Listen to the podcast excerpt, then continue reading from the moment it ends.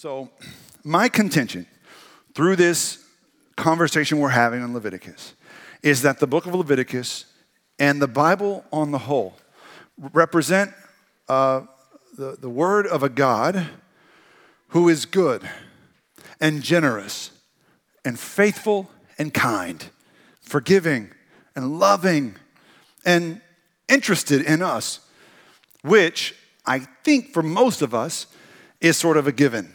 Like, we, even if you're not sure what you think about Christianity and that stuff, like, you assume that if God is real, then he's probably good because that's what you've been told. Like ever since you were a kid. If I grew up in vacation Bible school, how many of you went to vacation Bible school when you were kids? Just uh, most, almost um, three fourths of the room probably went to VBS when we were kids. We've been singing about the goodness of God since we had diapers on. You know, we've been singing about the goodness of God all morning this morning. Did you pay attention to the songs we sang?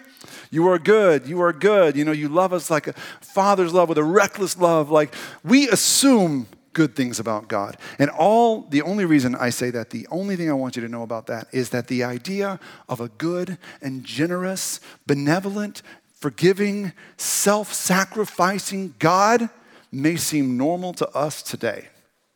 But 3,000 years ago, in the culture and the world that gave birth to Leviticus, the idea of such a God would have been unthinkable. Unthinkable.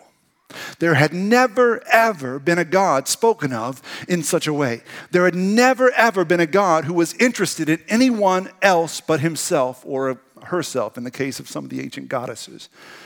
The ancient mythologies that other cultures that, that predated the Hebrew culture, like the ancient mythologies in Mesopotamia and in Egypt, even, all told stories about self interested gods so their creation stories were often like this uh, the gods needed someone to prepare them food. Gods, the gods needed someone to serve them. And so the reason they made us was because they needed labor. They needed slave labor. And so they made human beings uh, for that reason. And these gods were not interested in our health or our holiness or our happiness. These gods, the ancient gods, were interested in what we could do for them. And that was it. So enter this God onto that scene, the God of Leviticus, which to us seems a little outdated and weird and archaic. But you need to understand that when this God entered that scene, this God was new. The God of the Torah was new. And this God was different.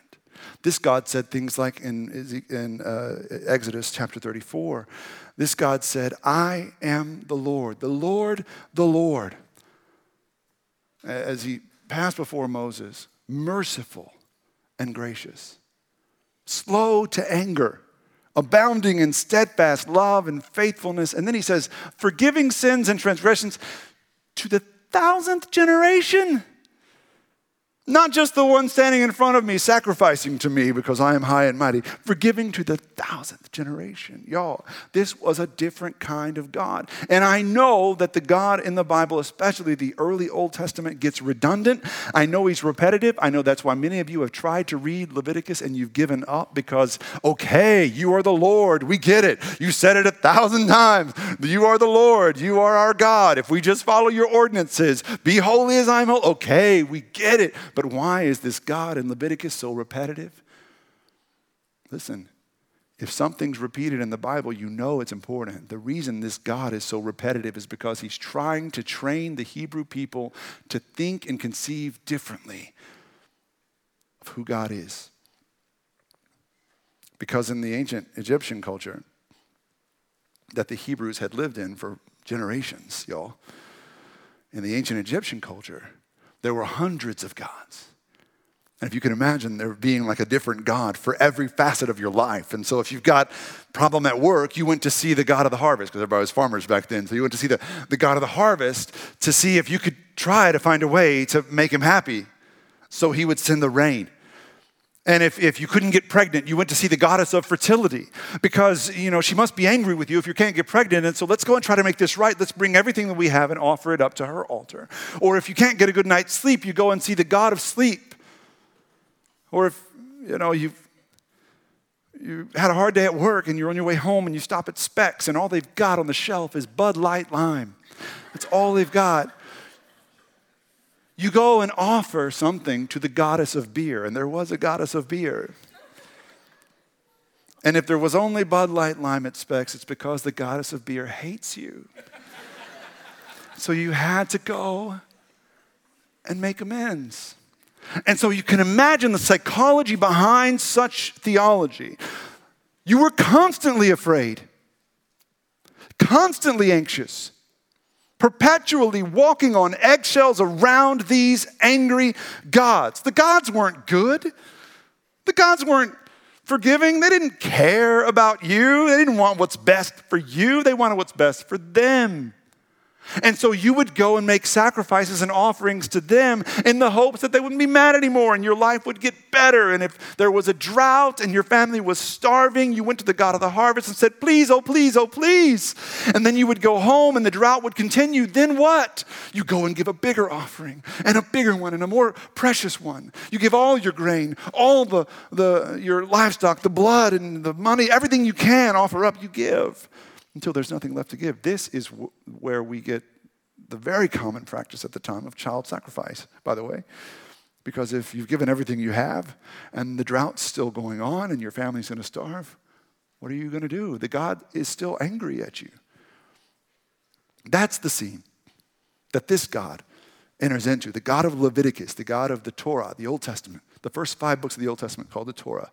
That God comes onto the scene and says, No, listen, listen, I am holy. And he says it dozens of times. I am holy. I am holy. I am holy. That means he's saying, I am set apart. I am different. I'm not like the gods you knew in Egypt. I'm not like the gods you assimilated to in Egypt. And then, then he says, You be holy too. What he's saying is that y'all should be different too. I'm not like the gods in Egypt. Y'all don't be like the people in Egypt. Let's do something new. And so Leviticus far from being something antiquated and outdated. Leviticus represented a new beginning, a fresh start. It was grace upon grace at the time that it was written. And that is how I think we should uh, approach it as well as a, a story about a God who is love. That all brings us to today. We're going to talk about the climax of Leviticus. I gave you a study guide where it's, it talks about the structure of Leviticus in the very top of that study guide. The reason I included that is I wanted you to understand why Leviticus is put together the way that it is. You can't really cover everything we want to cover in just four weeks. And so I wanted you to know the structure of it is important. And one of the reasons you struggle to get through it is because it doesn't seem like it's laid out right. It's like you start with the sacrifices, and then you get to the priestly rules, and then you get to other rules, and then there's the Day of Atonement, chapter 16. And then after chapter 16, you get back to rules, and then you get to more priestly stuff, and then you get to more sacrifice. It doesn't make sense. Why didn't they put all the sacrifices together? It's because structure mattered more to them than it does to us today. When they put the book of Leviticus together, they were building a pyramid, like the ones they had seen in Egypt.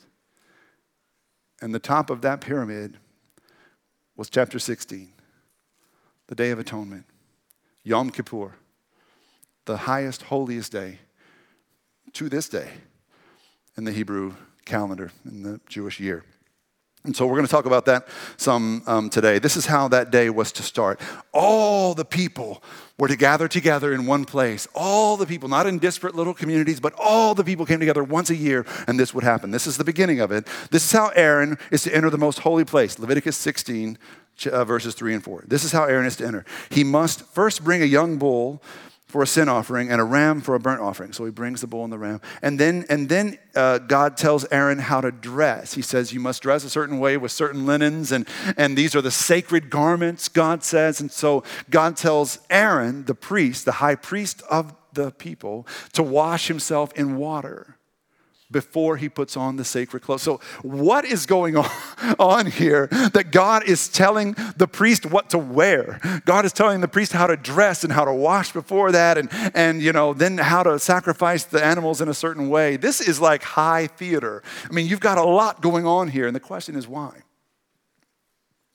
Why does anything have to die at all?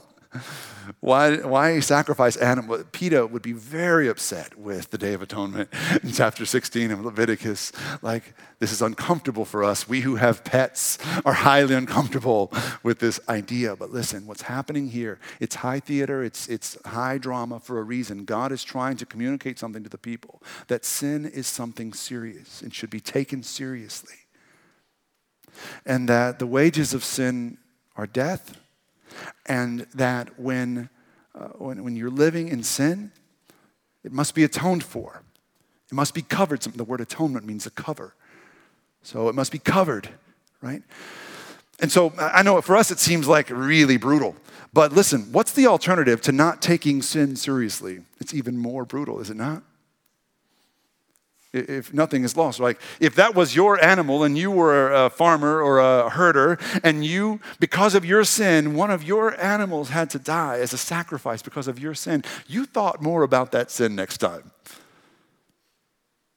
But without this, uh, without this accountability, without thinking, being made to think about sin. Sometimes I think uh, sin can go unchecked, and it's just, you know, it's anarchy, it's, it's chaos. And so God would bring all the people together, and Aaron would start it off that way, and then all the people would confess all of their communal sins together, right? So all of the promises they broke that year, all of the money they misspent that year, all the time they wasted that year, all the bad websites they visited that year, they would bring together all their communal sins.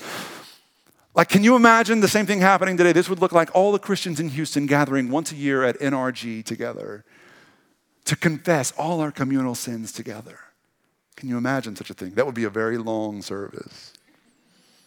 All the ways we've misrepresented God, all the ways we've pushed more people away from Jesus than we've brought to Him, you know, all the ways we've ignored the fact that there's thousands of brothels with sex slaves inside of them right under our noses, and we act like they're not even there. All the ways that, that orphans go unadopted in Houston every year, all the ways we don't fully embody the people of God. Because if we behaved like Jesus, how many orphans would there be in Houston?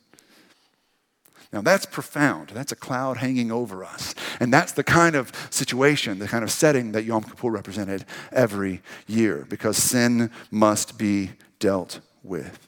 So the people came bringing all their baggage, and then this would happen. Leviticus 16, verse 7 is where I'm going to start. Verses 7 through 10.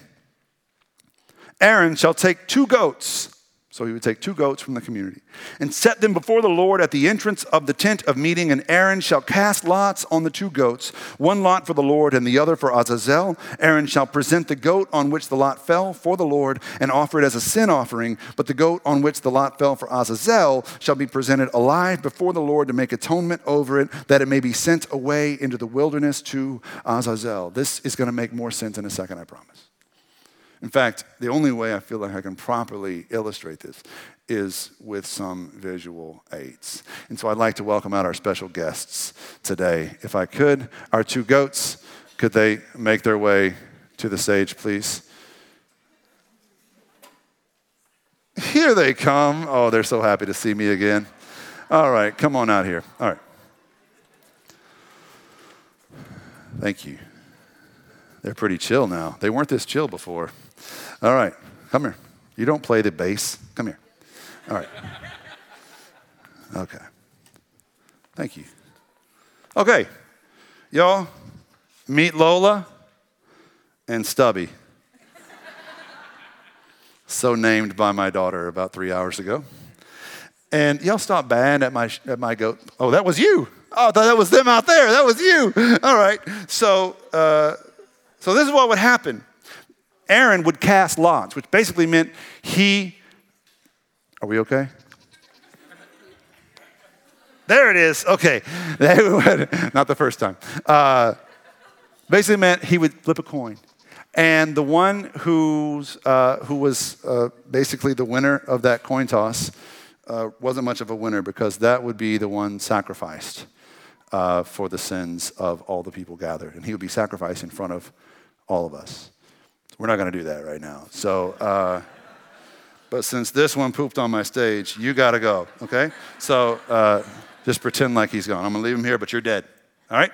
So uh, Lola lives.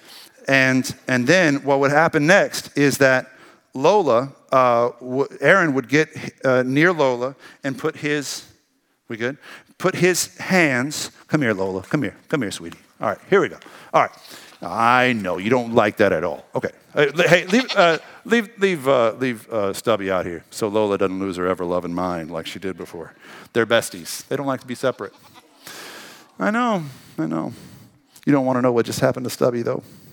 So, Aaron would put his hands on Lola's head, and Aaron would um, say, This one is uh, Azazel.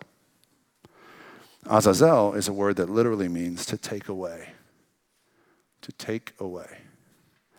And Aaron would place his hands on Azazel's head and symbolically impute all the sins of all the people under this one goat.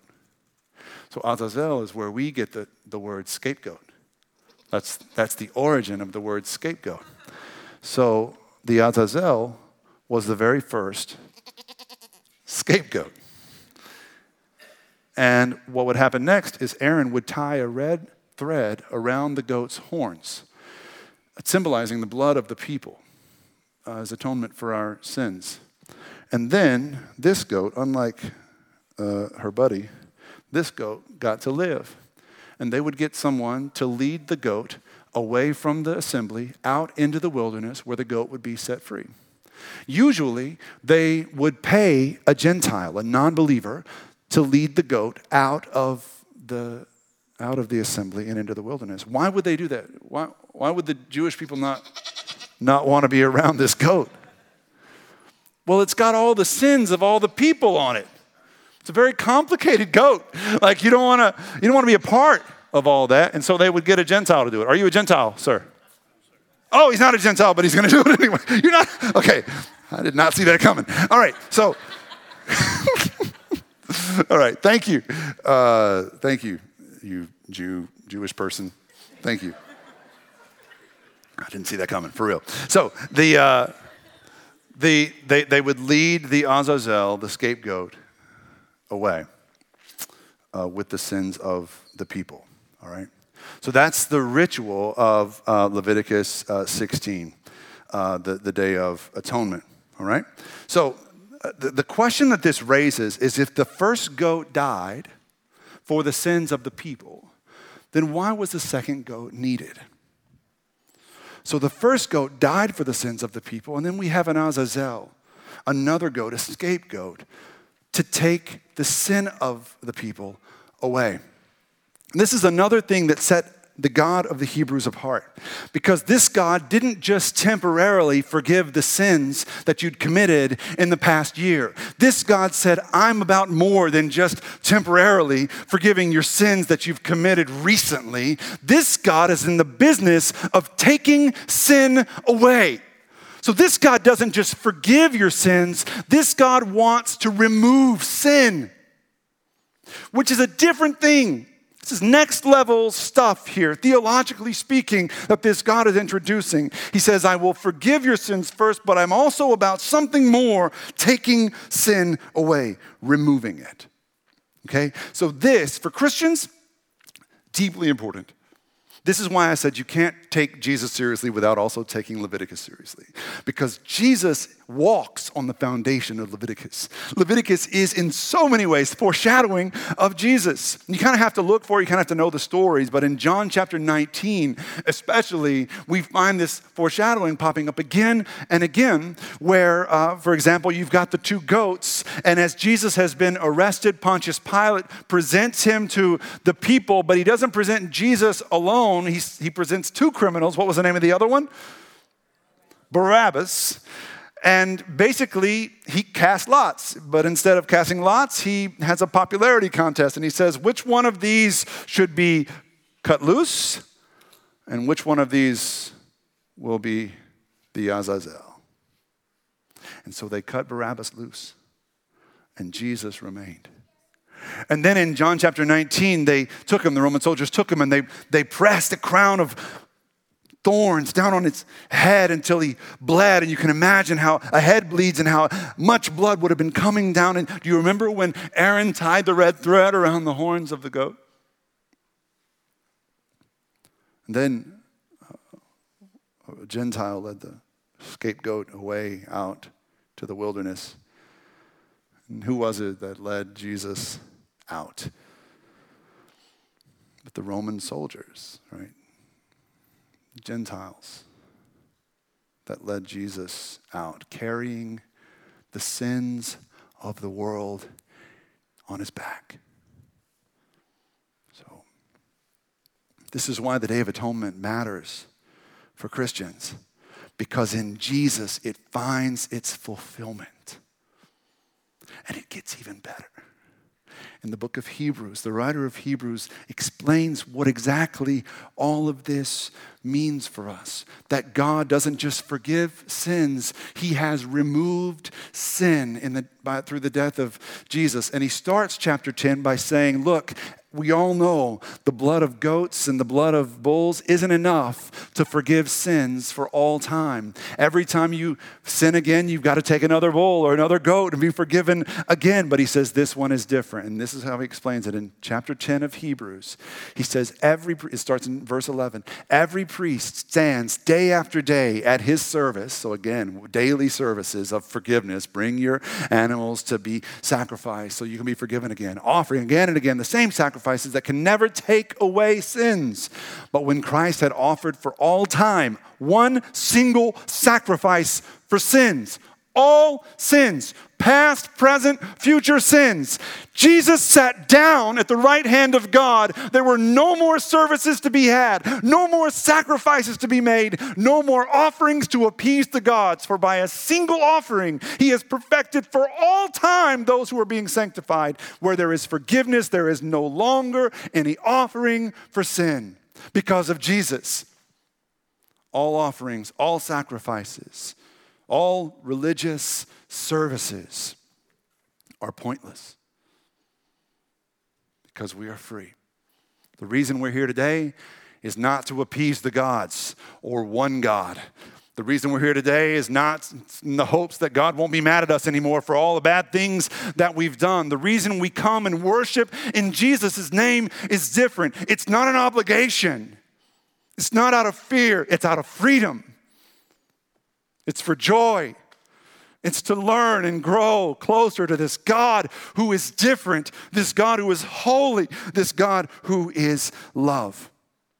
The word sacrifice used throughout the Bible means to make holy. And every time the Hebrews made that offering, they were made holy for a time. And then they lived and became unholy again. Isn't that what happens? Isn't that what happens to all of us? Like you have a great moment at church or in your prayer time or whatever, eh, or you go on vacation and you find God again, and then you come back thinking, I'm going to be different now. And 18 hours later, you look outside and that same old goat is in your backyard again. And you're back to being who you were unholy, unworthy, unclean, and not in God's good graces. Look, sometimes it feels like Christians still don't get it. And I know we're just 2,000 years into this little experiment. Maybe we'll get it soon. But we still don't get the difference between the religions of old and the gospel of Jesus Christ. The religions of old said you're forgiven until you sin again. The gospel of Jesus Christ is a once and for all atonement, a once and for all covering. You are covered. Your sin is covered. Your debt is covered. Why do you live like you're a slave? Why do you live like you're still in Egypt, still afraid, still anxious? This God doesn't induce more anxiety, this God takes it away. But we live as if nothing has changed. We live a lot like they did in Egypt, anxiously trying to make God happy with us and missing the point of our once and for all scapegoat and what it means for us today. It's like we don't see ourselves yet the way our Father sees us. I've shared the story before about the time I was arrested. And it wasn't for anything noble or good like a protest.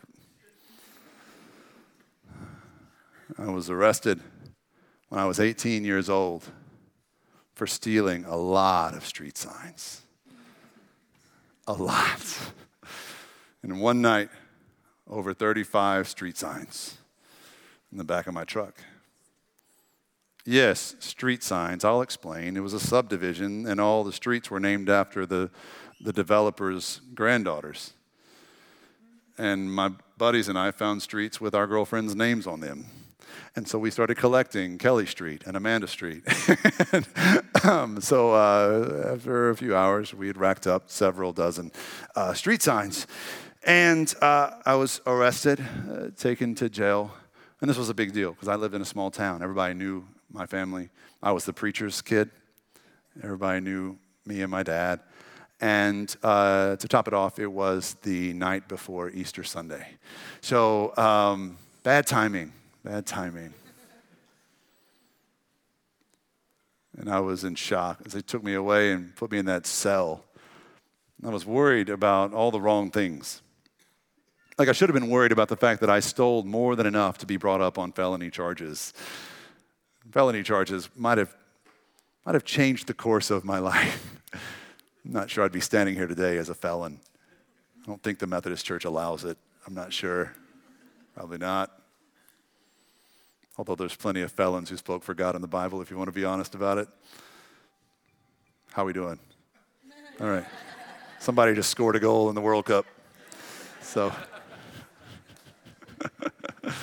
go Germany. All right. So, uh, so I, I sat in that cell worried about all, I was worried I'll tell you what I wasn't worried about. I, I should have been worried about my felony uh, charges. I should have been, uh, you know, worried about my cellmates because I don't mean to be judgmental, but I'm pretty sure it wasn't their first night in the clink. Uh, they look like pirates, so I'm pretty sure they had been there before. Should have been worried about the fact that the judge in my case was going to be the grandmother of my ex girlfriend small town problems. And uh, she was not happy with me for breaking her granddaughter's. I, anyway, I was not worried about any of that. I was worried about one thing I was worried about seeing my dad. Because I knew that uh, somebody had gone to wake him and my mom up in the middle of the night. The nightmare scenario for parents getting the knock at the door in the middle of the night when your son's spending the night at some other uh, friend's house. I knew that they were on their way and I was dreading it. I was dreading it. And when they got there, the, the guard came to, to get me out of my cell, and I walked from my cell in my new white jumpsuit. Um, and I sat down, and they made me, at 18 years of age, talk uh, to my dad through the glass on the phone. It's one of those surreal moments. And I knew he'd be upset. And I knew he had a sunrise service to preach in about two hours. and I knew I was in trouble. So I got on that phone and I just broke down. I ugly cried on that phone. Like, I'm scared. I'm sorry for whoever had that phone next uh, because I just slobber and everything was gross. But I'll never forget what happened next.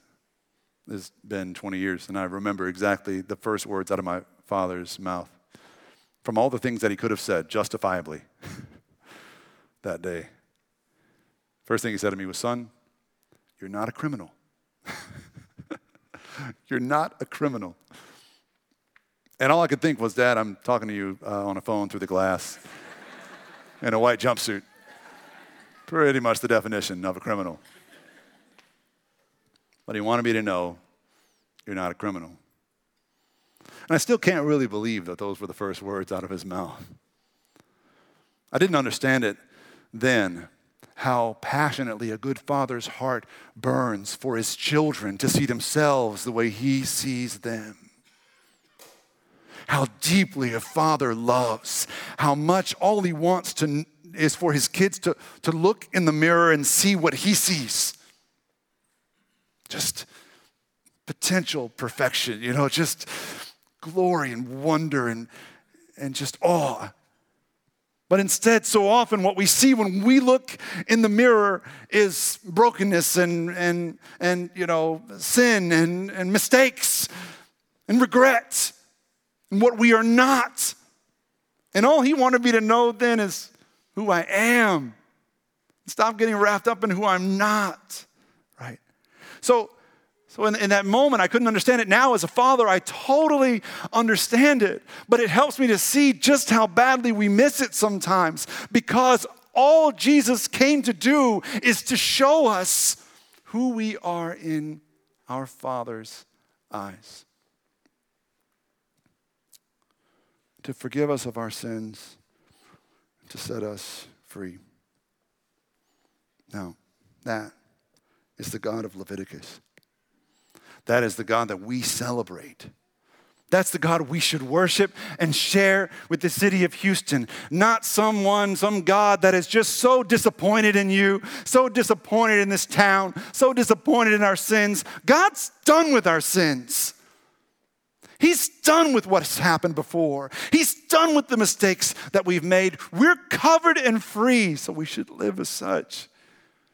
Y'all, I'm excited to see what could happen in a city like Houston as a church emerges that's decided to live free and to share that freedom with the world. Now, listen, sin is still a serious thing. Sin still must be dealt with seriously. But it's not your sacrifices that will ever set you free. It's not your offerings that will ever be enough. What has already been given, what's already been laid down, what's already been poured out is more than enough. God's own blood poured out for you was enough to cover any and everything you've ever done to separate yourself from Him. That's the kind of God Jesus called you and created you to share with the people you live with, work with, the people you share this city with, because the whole world needs to know that this God isn't angry, this God isn't disappointed. All of that is done with, and we are free. Let's go to God in prayer. Lord, I pray that hearts and minds are changed and just broken in the best way possible today, that old habits, old ways of thinking give way to new possibilities. God, the promise that we are loved unconditionally and forgiven fully, like if that's true, it is a game changer. If your sacrifice on the cross is really enough to cover all of our sin and all of our shame, it's really something different. And forgive us for the ways we've uh, just compromised and lived according to old religion rather than to the new gospel. And we pray for the courage to live free. In Jesus' name, amen.